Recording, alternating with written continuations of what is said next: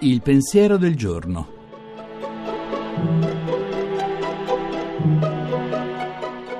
In studio Nicoletta Tiliakos, giornalista.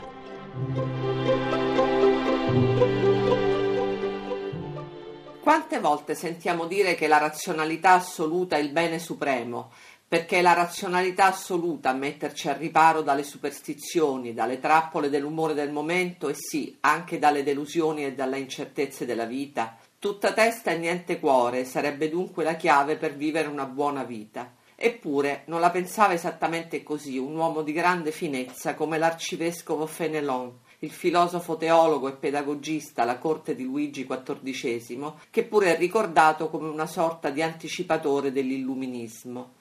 Chi volesse assicurarsi in ogni momento di agire secondo ragione e non per passione e per umore, scriveva Fenelon, perderebbe il tempo in cui agire, passerebbe la vita ad anatomizzare il proprio cuore e non raggiungerebbe mai ciò che cerca, poiché non potrebbe mai essere sicuro che l'umore o la passione, camuffati sotto speciosi pretesti, non gli facciano fare ciò che egli sembrerebbe fare per pura ragione.